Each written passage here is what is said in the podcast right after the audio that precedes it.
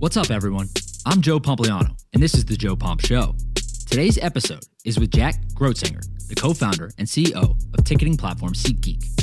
After becoming frustrated with scams and a lack of transparency on the secondary market, Jack co-founded SeatGeek in 2009. But now, 12 years later and one global pandemic, SeatGeek is going public via SPAC at a $1.35 billion valuation. Jack walks me through the business, from its founding to its present scale, breaking down the economics, how COVID impacted their cash flow, the future of NFTs and sports, and more. This was an awesome conversation, and I hope you enjoy it. Today's episode is brought to you by Whoop, the personalized digital fitness and health coach. Monitor your recovery, sleep, training, and health with personalized recommendations and coaching feedback with Whoop. Train smarter, recover faster, sleep better, and now feel healthier with Whoop and their all-new Whoop 4.0, the latest, most advanced fitness wearable on the market. The all-new 4.0 is smaller, smarter, and designed with new biometric tracking, including skin temperature, blood oxygen, and more. The device also features an all-new smart alarm, designed to wake you up feeling refreshed and ready to take on the day. Plus, it was designed with their new Anywhere technology, so you can wear it with their new Whoop body sensor enhanced technical garments, boxers, shorts, compression tops, leggings, and more. Just remove the band from the device and slide it into your garment of choice, and you're discreetly tracking your daily activity with Whoop. I've been wearing Whoop for over a year now, and it's drastically improved the way I approach fitness and think about my recovery. Not only is the device comfortable to wear, the app packs a ton of health information into a simple display that's easy to understand. Get the all-new waterproof device for free when you sign up for Whoop 4.0 membership. For any members, if you have 6 months left on your membership, you can upgrade now and get the 4.0 for free. But here's the best part. Whoop is offering 15% off when you use code Joe at checkout. Go to Whoop, WHOOP.com and enter Joe, J-O-E, at checkout to save 15%. Next up is Public Rec. Are you looking to upgrade your baggy sweats? It's time to check out Public Rec. Their best-selling, all-day, everyday pant is the perfect combination of indoor comfort and outdoor style. Myself, along with thousands of others, are wearing these, and trust me, they live up to the hype.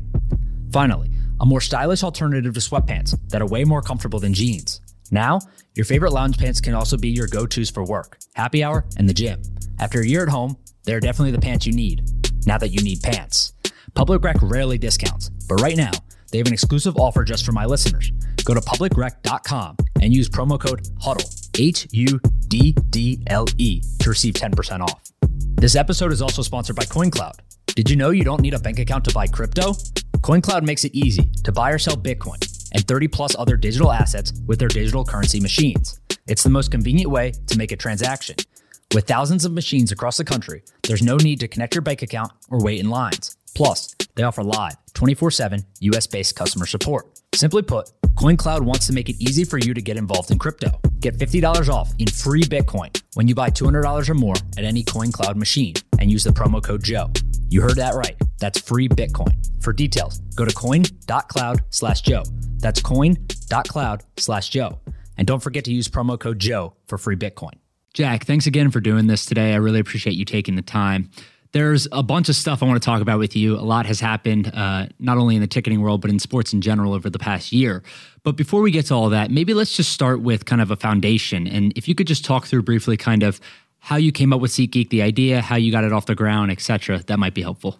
I am a sports and music fan first and foremost. So grew up in Cleveland, going to a ton of Cleveland sports games and moved to Boston. One of my co-founders, Russ, and I did the same.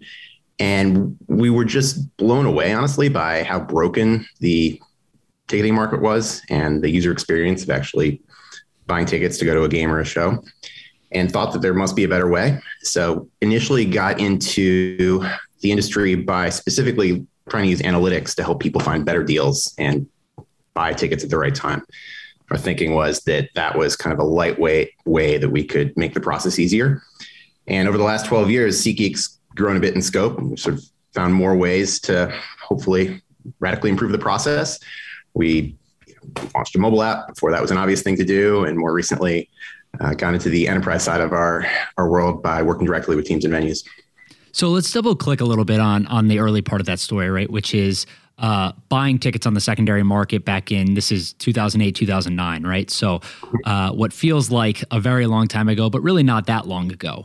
When you were buying tickets previously, just as a fan, going to concerts, going to sporting events, what was that process like and what annoyed you about that process? A few things. First of all, a lot of it happened on Craigslist or in person with people he didn't necessarily know. So there was a really meaningful amount of fraud. And even if you weren't actually being defrauded, there was always this lurking feeling that you might be, this uneasiness that came along with it. There's also not a lot of price transparency. Ticketing is different from many industries in that you could think of, if a ticket would hit a SKU, like a barcode, you can think about every ticket having a different SKU, but there being only a quantity of one each, which is different from, I don't know, buying an iPhone, where the price and the value is well known in that case. In case of ticketing, it's not obvious what you should pay. And as a result, it's very easy to get ripped off. Or even if you don't get ripped off, given that it's hard to know the underlying value, you always have that feeling that you might have. So ultimately, I think what's really a shame about that is that it historically has led to people doing less stuff, to going into fewer shows, fewer games. And we're trying to solve that. Yeah, I can speak from personal experience, and I'm sure anyone else can that has been either ripped off or deceived or worked with a ticket broker of some type, that it's a frustrating process for sure. So you have this idea, right? You and your co-founder have this idea. Do you initially go out and raise money, or do you try to bootstrap it for a bit? We bootstrapped for about a year, maybe a little bit less. And then we raised our first seed round in 2010. Okay. And what was that process like? Were people interested immediately? Did you get a bunch of no's? Just walk me through that. Got a bunch of no's, got a few yeses. That was back right after there was a real, meaningful financial crisis. So it was a particularly hard time to raise money. And we were also doing it in New York when that was a less trendy thing to do. So we also had a lot of people asking us why now and why are you doing this here? But we stuck with it. And really the thing that made the process a bit easier was that we began to get traction, not a ton of traction, but enough that we could show meaningful week over week growth. And a few investors were willing to take a bet on us, which I'm very grateful for. Yeah, of course. I think every founder that has had some success, especially back in those times, has a story of a bunch of people saying no, right? And yep. You remember those people, but it's certainly helpful to get some yeses along the way also. So let's zoom back out and let's go to maybe like 2019, 2020, right? Walk me through the process from 2009, the next decade, to 2019, actually building SeatGeek. You guys were doing a meaningfully more amount of revenue. You had some traction, a bunch of users here, especially in the United States and some abroad. Just walk me through kind of where the business grew and how you did it. You're talking before COVID, right? Yes, before COVID. The last few years. Yeah. Yeah. So ultimately what makes SeatGeek different from everyone else out there is that we're vertically integrated, meaning we work directly with teams and rights holders, building enterprise software that they use to run their venue, run their business. We also have a set of apps that fans use to buy tickets, and we do everything in between. And ultimately that, we believe enables us to offer just a much better user experience than would otherwise be possible. So as fast forward into 2019, we launched an enterprise business. We continue to develop out our consumer apps and really focus on that being an incredibly tight, simple connection between the two. We are fortunate to work with a bunch of major pro sports teams, Dallas Cowboys, Cleveland Cavs, Brooklyn Nets, many others, and also had been building our UK business at that point. So we're fortunate to work with about half of the English Premier League teams. So just for my knowledge too, because I'm kind of learning on the fly here of some of these things, which is the economics between the resale market and the enterprise business that you're talking about, which is, I believe, primary dealing with teams, right? You sign an agreement with them, they give you tickets on the primary market versus the secondary market. How much money are you guys making on each? Like, how does that whole process just work? And what you can share, obviously. Yeah, of course. Ultimately, the risk of nitpicking, I look at it less as primary and secondary and more as enterprise and consumer, because ultimately, from a fan's perspective, you shouldn't really care if you're getting a quote unquote secondary or primary ticket. You just want to go to a game. And it's not like, I don't know, as a comparison, if you're buying a used car, you do care if it's primary or secondary. That's not the case here. So we're trying to show fans as much inventory as possible and ultimately keep all of the data and revenue associated with that in the surface area that's also visible to teams versus, the historical model where a team might be with a legacy ticketer that is more restrictive around how they do secondary. And as a result, a lot of those secondary transactions, most of them, are invisible to the team, leak outside the system, and the team is not a part of the revenue from that. And they're also not a part of the data that's captured as part of that. Gotcha. So one of the things that I think I certainly think about, and other people think about when they look at these businesses, is what differentiates it, right? What is the difference between keeping customers or someone going to a different platform? As you mentioned, everyone in most cases is just looking for the best deal, right? And it doesn't matter to a lot of people whether it's SeatGeek or one of your competitors necessarily. How do you think about keeping customers, right? Is it something where, hey, we have a much better tech stack, we got them on mobile versus desktop? Walk me through kind of just how you think about eliminating churn in those processes. First and foremost, like you mentioned, people want to get a good deal and they want to see as much inventory as possible. So we have a huge landscape of inventory, both primary and secondary, and we think really competitive prices so that if you come to SeatGeek, you know that you're going to get a good value. We help people understand if they're getting a good value with a feature called Deal Score, which rates every single ticket on good deal, bad deal. Was anyone doing that when you did that, by the way, the Deal Score? No. Because that was genius. I'll just give you some credit. And once it hit, right, it was like, why wasn't anyone else doing this? And for people who are listening, and Jack can correct me where I'm incorrect or where he wants to add something, but a Deal Score was essentially taking different tickets and saying, they're mispriced, right? There's some kind of inefficiency in the market here. We believe this ticket is worth 2 times more, 3 times more, 4 times more, and it's a good deal. And most ticket brokers traditionally, your competitors, I assume in these cases, would say, hey, this is the bottom 3 or the bottom 4 tickets to get in, right? So if you're looking to go to a venue and you just want to get in, if you want to go to Madison Square Garden to a Knicks game, they'll just give you the 4 cheapest tickets. But you guys said, hey, maybe they want to sit, they pay an extra $50 and get a better seat. Was that the thought process? Yeah, exactly. It was the best thing people could go off at that point was face value. You could say, okay, this face value for this was 80 and it costs 85, whatever. But the reality is face value is often a pretty poor indication of how good a value something actually is. And also it changes. You know, if a team sold tickets at the beginning of the season at one price, but then they've had an incredible year and their record is much higher than folks anticipated, then face value is probably no longer a good indication of what you should be paying.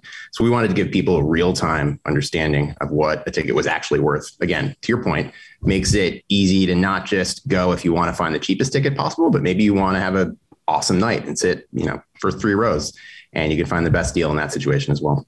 I love it. I'm getting a crash course, and hopefully the listeners are too on the ticketing business, which I think is fascinating. So let's go through kind of COVID real quick, right? So where were you when this happened? The topic I always point to, especially being associated with sports, is the NBA, right? When they said, "Hey, we're shutting down. We're not going to play games anymore." Do you remember where you were in kind of your original thought process? Remember, we had a board meeting the day that the NBA made that choice. And we were talking about it at that board meeting, and we're certainly very concerned, but I don't think any of us anticipated that. I think it was, correct me if I'm wrong, it was 24 hours later that the NBA had indefinitely canceled games, and maybe another league had as well. It happened really freaking quickly. And I don't think anyone was fully prepared for that. Yeah. And as an operator of this business, is it just like, holy shit? Or is it, let's figure out what we can do and make it right in the meantime? Yeah, I mean, certainly first hour, there was definitely a holy shit moment or two. Yeah. But, pretty quickly we had to decide how we were going to approach this. And we took what at the time was a bit of a scary approach. We, unlike most others that we compete with, we didn't cut back much. We pretty quickly raised a meaningful round of financing and doubled down and kept growing the business and kept hiring and signing teams, signing clients, building new features, all with an eye towards capturing market share and coming out of COVID with far and away the strongest product. And it took a little bit of a leap of faith just because there was so much uncertainty at that time. But ultimately, we knew that at some point, we didn't know when, COVID would be over, live events would return.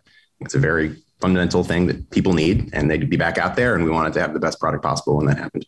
Gotcha. So walk me through, right? It sounds like, I'm assuming you mentioned part of the team grew, right? You're developing new products, you're hiring certain people, but I'm also assuming at the same time, you were at least scaling back some of the marketing expenses and some stuff like that, right? So walk me through your guys' position in the market before COVID and now where we are, call it a year and a half, almost 2 years later.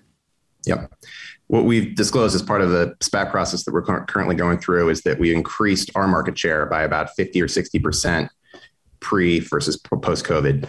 And I think a lot of that ties back to what we were just talking about, doubling down during the pandemic and ultimately making a better product. Gotcha. Okay. So one of the things I'm fascinated with SeatGeek is I know Ian Borthwick well. So yeah, awesome. Ian's a great guy, good friend of mine.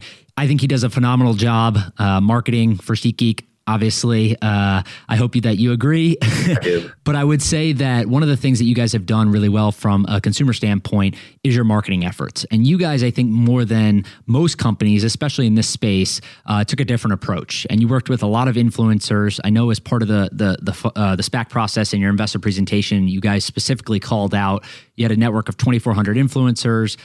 Your Gen Z base was nearly double all of your competitors as a percentage of total clients or consumers. Walk me through, one, were you on board with this strategy from the beginning? And if not, why not? And then two, like, just how has it gone? I was on board, but I never imagined it could be as successful and large as it has been in the early days. And Ian's the man, huge credit to him for having the vision to see that. I think the way we market, the way most companies market today is really different from 10 or 15 years ago. 10 or 15 years ago, we were buying display ads and no one's doing that anymore. That's going to be true in the future. And influencer marketing, I think, is going to be a much bigger category in 3 years, in 5 years than it is today. It's also something that's like super natural and authentic for us as a live entertainment company. You know, it's not like we're selling toilet paper, right? We're doing something that inherently is exciting and fun. And people, you know, if you're an influencer and you're vlogging about a live event that you went to, it's a very natural thing for us to sponsor.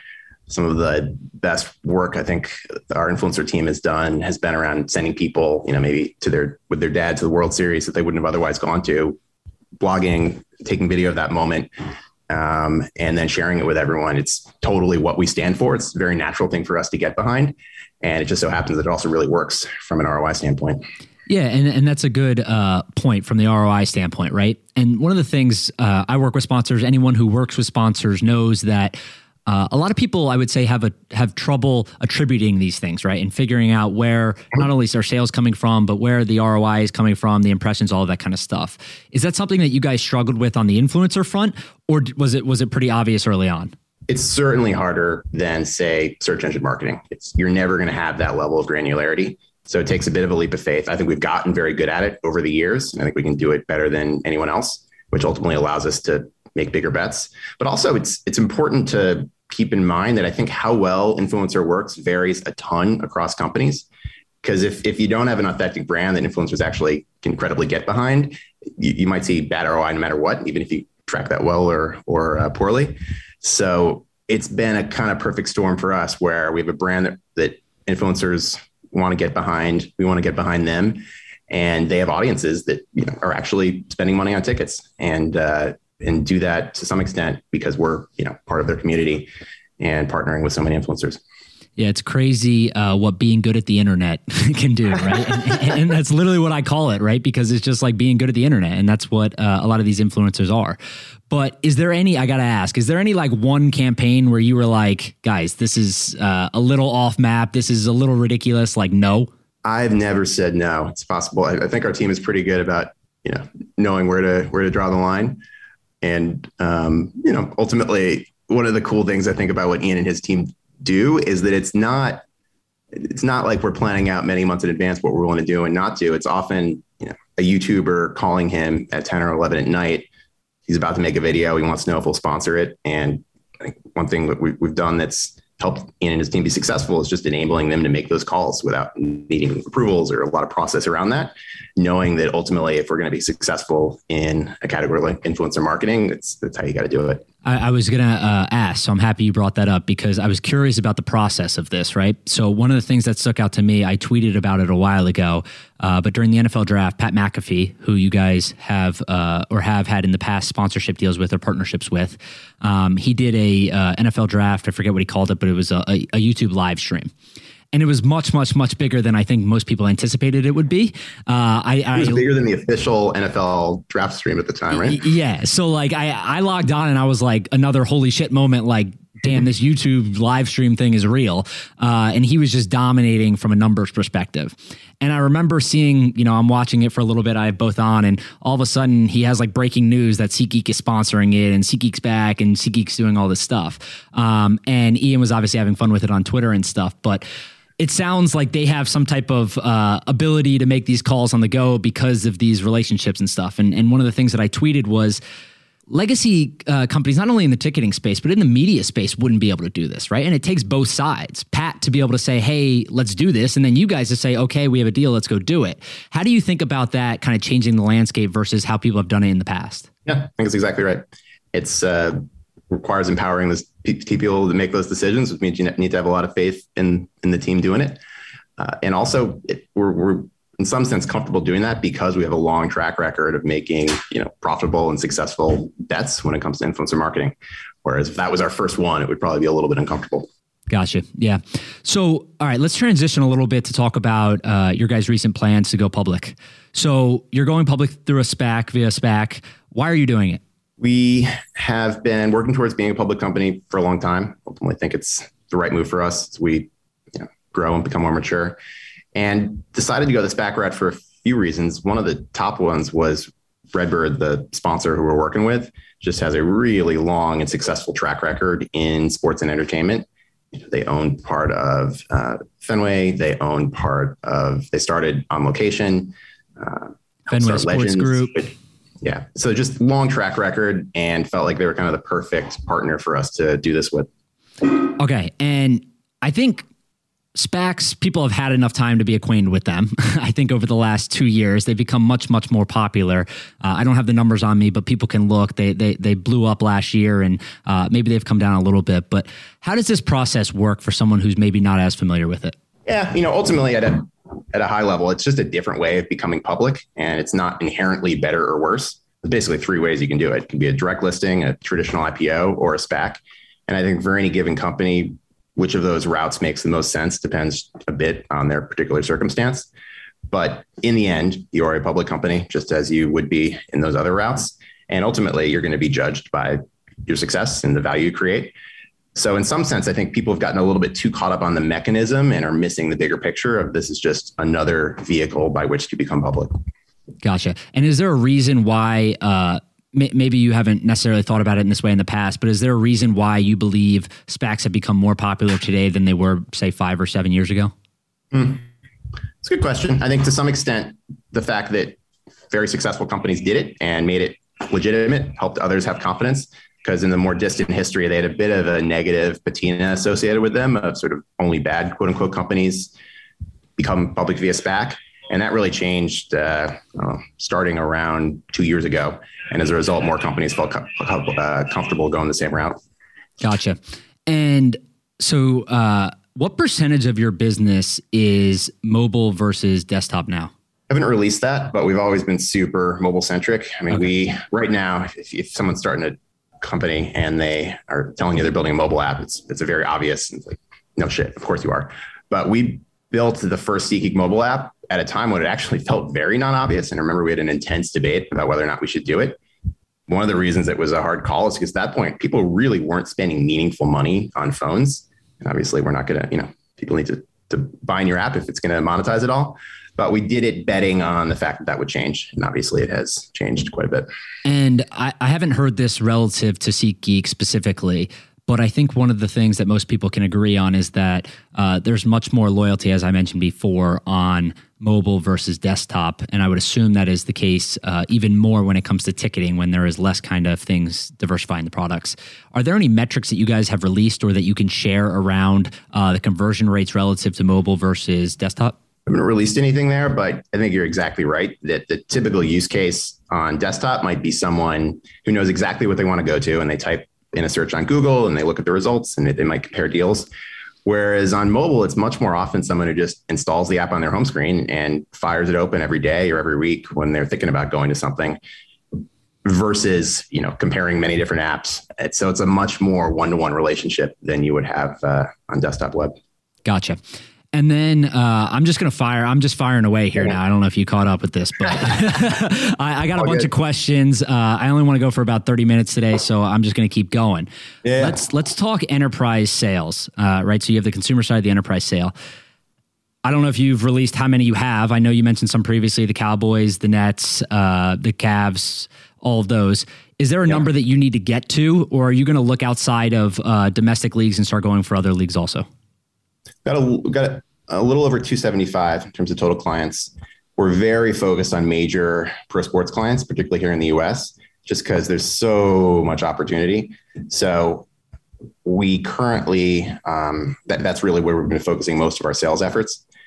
And you mentioned international. We do take it a meaningful fraction of the English Premier League. We'll continue to sign more folks there. But particularly over the next year, we're focused on signing as many U.S. pro sports clients as possible. And how does this work with U.S. sports leagues? You've obviously worked with NFL teams and NBA teams. Do they all sign their own individual deals? So we have league relationships, official league relationships with the NFL and Major League Soccer. But with a few exceptions, for the most part, teams are enabled to choose whatever company they want to be their ticketing partner, regardless of the league deal. So that means that we, of course, want to work with as many leagues as possible, as closely as possible, but that's not a necessary condition to us signing a given team. Gotcha. And are these exclusive deals, or are they? And the reason I'm asking too is because one partnership that sticks out is there's been a bunch recently, but the big one was Crypto.com sponsored the Staples Center in LA, right? And they paid a bunch of money for it. And part of it was they got a partnership with the teams too, right? And they're the official crypto provider of the teams. Do you guys look at it as a partnership with the team, or is it strictly from just a kind of we're going to sell your tickets on the market standpoint? Yeah, good question. We're generally working with both the venue and the team, and often there's a ton of overlap between those two things. But by way of example, one of our more recent clients is the Brooklyn Nets and Brooklyn Sports and Entertainment. We're ticketing all Nets games, but we're also ticketing all other events that come through the Barclays Center where the Nets play, which means that it's not just basketball, it's many other types of events as well. Gotcha.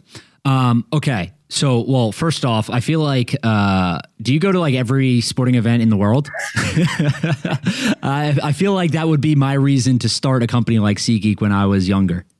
It's the perk of the job, man. But it's also now I can't go without, filing 3 different feature changes that, that I've noticed or noticing any little thing that we could do better.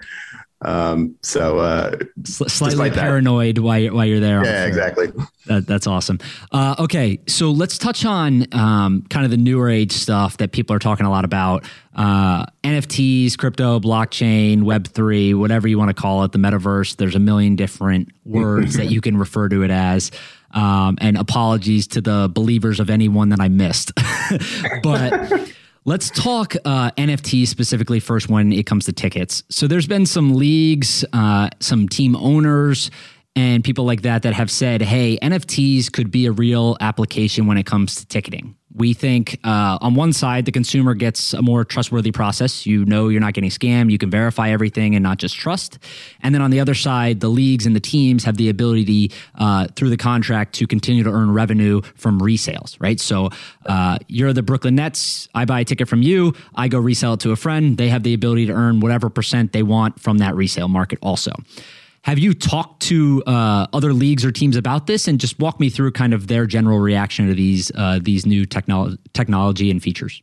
I think it makes a ton of sense at a very first principles standpoint. People historically collected ticket stubs to remember going to an event. If you go to Game 7 of the World Series, that's a ticket you probably keep. Our industry has changed a lot in the last 5 years, in that physical paper tickets have, for the most part, gone away. Something, nearly all tickets we sell now are digital. So you ostensibly lose the ability to have that keepsake, but NFTs bring it back and also just add a lot of possibility on top of it. So we are big believers in NFTs as, a collectible and a thing of value. And to your point, there's also lots of different ways to make the actual process of buying tickets and getting into an event and experiencing that event part of this whole technology ecosystem. As an example, we have a product called Rally that allows people to buy food and beverage when they're actually at a game, or buy merchandise. That's something that you could potentially attach to an NFT You can unlock different experiences with an event via NFT. So it ultimately allows a ticket to go from being a barcode to a little piece of software. And there's lots of possibility that you can load into that. Have you guys started working on any of this tech? Yeah, we don't talk too much about what we're building, but I think it's super interesting. I think that it is absolutely going to be the bigger part of our industry and many industries over the coming years. And we want to be part of it. Okay. So let's fast forward 10 years from now. What percentage of tickets, if any, for sporting events include an NFT component to them? I would guess a really substantial fraction. So, I'm sure I'd say 100%, but north of 80 would be my best guess. So that'll become it'll essentially become the industry standard is to attach some sort of NFT component to digital tickets. It's all, yes. And it's worth noting, it's not that hard to mint an NFT. Once you've established a barcode, you're just giving people optionality that didn't have before. Gotcha. And is there anything you think of outside of, there's obviously a collectible component that I think of, right? I went to the Miami Heat game here for the season opener. And one of the things that FTX did as part of their sponsorship was they gave everyone a t-shirt and there was a barcode on the back and you could scan it and you got an NFT for attending the game. And It's meant as a collectible really, right? Outside of that, what are the other use cases that you could see professional sports teams being interested in? I mentioned another a second ago, but I think this idea of unlocking additional incremental experiences or loading other things onto an NFT is potentially really interesting. And ultimately, I love this idea of moving from a ticket as a barcode to a piece of software. And I think that opens up a ton of possibilities. And would one of those be like a rewards program? Sure, could be. I mean, that's part of the beauty of it is you can, when, what can you accomplish with technology becomes the landscape. You can just do a lot of stuff that you couldn't do if it was just a physical ticket. I'm just trying to make sure that the league partners you guys are working with are thinking about this stuff. But do you think they are? I mean, you talk to a lot of people in this world. Like, where do you think, do you think folks are giving it enough attention? I like how you did that. You turned it on me. But yes, I do. I think that there's some people that are more educated about it than others, obviously. But I think that most people can agree that there's some really unique use cases. So one of the things that I spend a lot of time talking to people about and thinking about are the social component from a community aspect, right? And when you think about professional sports organizations and teams in general, they were really the first communities, right? You had the fandom that connected everyone to the players and there was all these entertainment aspects to it and you really had that authentic connection. And I think they've lagged behind in a lot of use cases because there was never that direct relationship really, right? A lot of it was one-sided. There was not really an input from the fans. And what we're seeing now is NFTs obviously have all the components that we mentioned previously about collectibles and helping in the resale market from a ticketing perspective and all of that. That's fantastic. I think from a technology standpoint, that will become the norm. I completely agree with you. But I also think there's another aspect of this that will make it more of a community, right? And we've seen social tokens come up. They become much more popular in regards to teams implementing them. The Patriots just signed the first one from a North American perspective. There's a bunch of European soccer clubs that have done the same thing. But I think the one thing that those lack is a lot of them do not have the ability to really vote on instrumental things, right? So when people bought social tokens to start, and there's a few different companies that do this, but when people originally bought them for the bigger soccer clubs in Europe, they thought that they were going to be voting on very cool things like the starting lineup or the jerseys they were going to be wearing or things like this. And that's not to say these companies were deceiving them because they were totally upfront and honest, but I think that the technology, that's what people were promised, right? This idea of a community, of a DAO-like structure, giving you the ability to go in and really make a difference. And what a lot of these social tokens end up doing is you end up voting on the pregame music, right? You end up voting on the social media graphics for a player of the game, right? So like very small, minuscule, trivial things. Exactly. Yeah. So I think the people that use that technology to make a more communal relationship with the fans will do really well. And like I said, I think that there are leagues and teams that are thinking about this in a really good way. We're talking about handing out NFTs. There's already teams that are doing this, right? The Mavericks, I believe, did this. The Heat did this, right? So there's teams that are already doing this, especially here in North America. I just think that there's got to be like another step to it, right? Like it can't just be, I want to give you a collectible and maybe you'll go change it around. You got to really establish that relationship because at the end of the day, sports more than anything more than any category, have the ability to really create an authentic relationship with between the players, the team, and the fans. So if you can harness that in some capacity, whether it's through a social token or some other kind of decentralized technology, I think NFTs are obviously one of those options also. But I think those are the people who will really end up benefiting from this. 100%. I think it's right on. And I think you're right that there's different layers of understanding. And a lot of people, I think, or at least some people, are interested in it because it's a buzzword without a deep understanding of what's actually possible. There's definitely a bit of that in sports where people want to be cutting edge, but they don't really understand the sort of fundamentals of what an NFT is and why it's important. But there's a lot of people that do, and that's only going to increase. Yeah, and I talked about this a little bit on the last podcast, but it was generally... a lot of this is just people want to be seen as innovative, right? And not everyone really is. Exactly. And it's the same with the last podcast was specifically around athletes being paid in Bitcoin. And right, when you really think about it, some of them are doing it from a perspective of, yeah, they want to own Bitcoin, they believe in the asset, et cetera. But some of them are getting paid marketing money and they're using this as a way to increase their cultural relevancy, right? Which isn't wrong. Isn't wrong at all, right? That's totally cool and normal. But at the end of the day, I think from a technology perspective, you really have to invest in it, because if you don't, it's going to end up just being a collectible, and I think they'll get passed by. Yeah. And that's, as we think about this and build towards it, we want to be very intentional about how is this going to ultimately make the industry better in a long-term foundational way versus just, minting NFTs for every ticket because it's a trendy thing to do. Gotcha. Okay. So I ask every entrepreneur, operator, or someone who has built a business that comes on the show this. It's hard, right? It's not easy. You guys are going public. You're a very big company. I think the combined valuation of the new entity is going to be $1.3 or $1.4 billion. So a big, big company, obviously. Congrats to you and your co-founder and your entire team for doing that. But along that way, like I said, it's hard. Is there anything that stuck out where you're like, anything crazy that you had to do to keep the business alive? Any story where you're like, I can't believe we did that? Were there any near failures? Just talk to me a little bit about what went into building this company from a difficulty standpoint. Yeah, good question. A few things come to mind. I'll go way back. Early on, we were really betting on price forecasting. Basically, the idea that you could optimally time the time you bought a ticket. We were inspired by this company, Farecast, which... was eventually bought by Microsoft, but they would basically tell you, oh, Joe wants to, go to LA. Tickets are going to move up or down over the next few weeks, so you should buy at this time. So we spent really a year building that out on SeatGeek and ultimately just failed to capture anyone's imagination. I think part of the problem was that, you could maybe time the purchase slightly better one time versus another, but what really is going to determine if you got a good deal or not is the specific seat you buy, and of the 5,000 available, if you got the right one, which is a bit different from that airline use case. So given that was really what we launched with, it took a lot of sort of self-reckoning to eventually decide to shut that down. But at one point we just pulled the plug, removed that as a feature of SeatGeek. But the silver lining was that we had realized that people actually wanted to get a good deal among the 5,000 tickets today versus time their purchase for a few weeks in the future.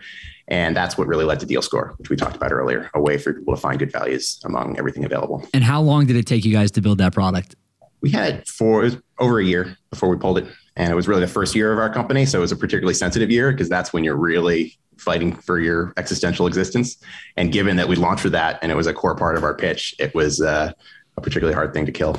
Oh, and I got one more thing, actually. You're going to laugh at this, but... Sure. I do a little prep. I don't just come in here and wing it. All right. And as part of my prep, I read a CNN article that said that it was 15 questions. And it said there was two things that stood out to me, and I want to clarify if these are still true and why you do them, because it was from a few years ago. It said that you sleep on the couch most nights because you find it too comfortable in bed and you don't want to get up. What's going on there? Is that true? First of all, this article is a good example of the backstory here is we initially gave my answers to 15 questions. And I think the reporter came back and said, they're not interesting enough. So we brainstormed, all right, how can we spice these up? Should not have done that, because now I get more questions about this thing than I ever could have imagined. But no, to get back to what you asked, I no longer for many years have slept on the couch. Oh my God, that's amazing. That's to be honest, that's kind of what I expected is when you do these things, if it's not something that's weird enough, one of the ones that always sticks out to me is, and it was a different structure of an article. This was, I believe it was New York Times, but it was a legit, or New York Magazine. It was a legit article on John Foley, the Peloton CEO. And one of the things he said was every morning he gets up and he drinks like 40 sips of water from his hands from the sink. And it was the craziest thing I've ever read. And he was like, the quote was literally, I found out in college that it's really key to be hydrated, right? And he said, so I go to the sink, I put water in my hands and I drink 40 sips or until I'm about to throw up. And I do that every morning. And I was like, dude, that's like, I get it, but that's kind of like, that's crazy. Like that's a little 39 sips just doesn't get the job done. It's that 40th. Yeah, the 40th where he has to throw up. But the second thing from the CNN thing is, do you still eat 15 egg whites every morning? Yeah, I knew you were going there. Unfortunately, I do because I. All right, so that one was true. Yeah. Yeah, no carb, man. You know, it's a great way to kick off the day. Just a ton of protein. Okay, so you still do no carbs? You know, not religiously, but yeah. That was the origin of it, and I just kind of stuck with it. I like it, man. It's good to have habits like that. Yeah. Okay, all right. I've embarrassed you enough here at the end, so I'll let you go. I appreciate you doing this. Good luck with everything that's to come. I'm excited to see what you guys do next, and congrats on all your success so far. Thanks, Joe. Love your work. Appreciate you having me on. It's great.